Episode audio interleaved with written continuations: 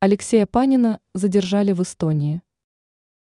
В столице Эстонии Таллине задержан российский актер Алексей Панин, признан иностранным агентом в РФ. Об этом сообщает МИА Россия сегодня со ссылкой на местные СМИ. Почему задержали Панина? По сообщению МИА России сегодня актера задержали за пьяный дебош. Публикация сопровождается видеозаписью, на которой Панина в наручниках ведут к полицейскому автомобилю.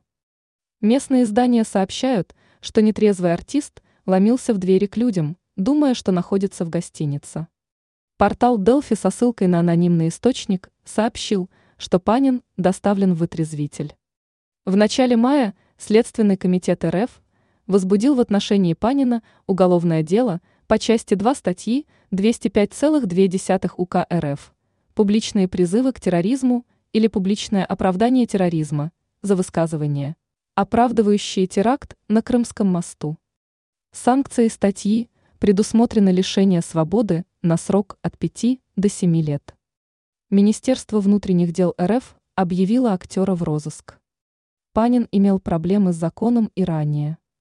В 2018 году суд запретил актеру водить машину и выезжать из России в связи с задолженностью по штрафам и алиментам, которая составляла более 1,2 миллиона рублей.